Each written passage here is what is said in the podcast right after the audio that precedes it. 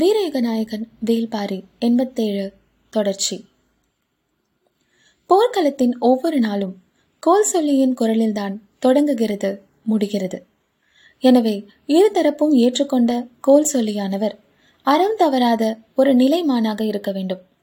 அதனால் அவரை நிலைமான் கோல் சொல்லி என்று அழைக்கும் பழக்கம் உருவானது. அவ்வாறு தேர்வு செய்யப்படும் நிலைமான் கோல் சொல்லிதான் போர் புரிவதற்கான இடத்தையும் போருக்கான காலத்தையும் முடிவு செய்கிறார். குலசேகர பாண்டியன் சொன்னார் எனது கணிப்பின்படி எதிரிகளின் தரப்பில் கோல் சொல்லியாக கபிலரையே கூறுவார்கள். ஆமாம் ஆமாம். அவர்களின் தரப்பில் நாழிகை கோலை பார்க்கும் அறிவு வேறு யாருக்கு இருக்கப் போகிறது? என்றார் சோழவேளன் நமது தரப்பில் யாரை அறிவிக்கப் போகிறோம்? என கேட்டான் உதயஞ்சேரல். போர்க்களம் அமையும் இடம்தான். இந்த போரின் வெற்றி தோல்வியை முடிவு செய்வதில் முக்கிய பங்காற்றப் போகிறது. எனவே நாம் சொல்லும் இடத்தில் போர்க்களத்தை முடிவு செய்பவராக நிலைமான் கோல் சொல்லி இருக்க வேண்டும்.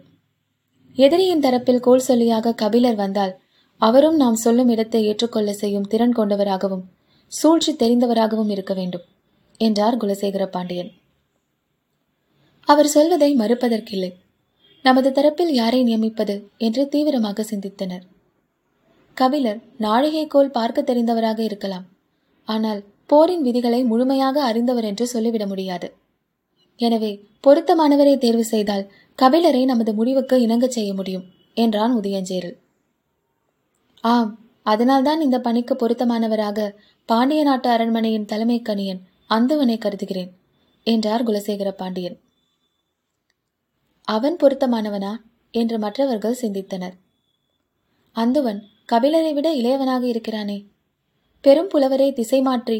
போர்க்களத்தை நாம் நினைக்கும் இடத்தில் அமைக்கும் ஆற்றல் கொண்டவனா அவன்? என்று கேட்டான் செங்கனச்சோழன் அந்துவன் பெருங்கணியர் திசைவேழரின் மாணவன். எனவே அவனின் மேல் கபிலருக்கு பெரும் மரியாதை உண்டு. அவனது கணிப்பு பல நேரங்களில் ஆசானை போல உள்ளது என்று என்னிடமே கூறியுள்ளார். அது மட்டுமல்ல கபிலரை கையாள்வதில் அவன் மிக வல்லவன்.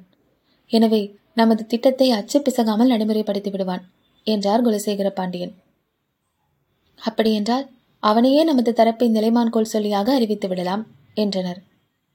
சரி என்று ஏற்றுக்கொண்ட குலசேகர பாண்டியன் ஒரு முக்கிய செய்தி நாளை மட்டுமல்ல எப்போது கபிலர் பேச வந்தாலும் அவரை அதிகமாக பேசவிடுங்கள் கோவப்பட்டு நிறுத்த வேண்டாம். அவராகவே நமக்கு வேண்டிய முக்கிய குறிப்பை கொடுத்துவிட்டு செல்வார் என்றார். மற்றவர்கள் மகிழ்ந்து சிரித்தனர். மறுநாள் போர் விதிகளை வகுக்க மூஞ்சலின் பெரும் கூடாரத்தில் எதிர்பார்ப்போடு இருந்தனர் வேந்தர்கள். கபிலரின் தேர்ப்படை எல்லைக்குள் நுழைந்ததும் மூஞ்சலுக்குள் செய்தி வந்தது. உடன் கிழவன் ஒருவனை அழைத்துக் கொண்டு வருகிறார் கபிலர். சென்ற முறை சிறுவனை அழைத்து வந்தார். இந்த முறை கிழவனா? என்று பேசி சிரித்தனர் அனைவரும். சிறிது நேரத்தில் மூஞ்சலுக்குள் நுழைந்தது கபிலரின் தேர்.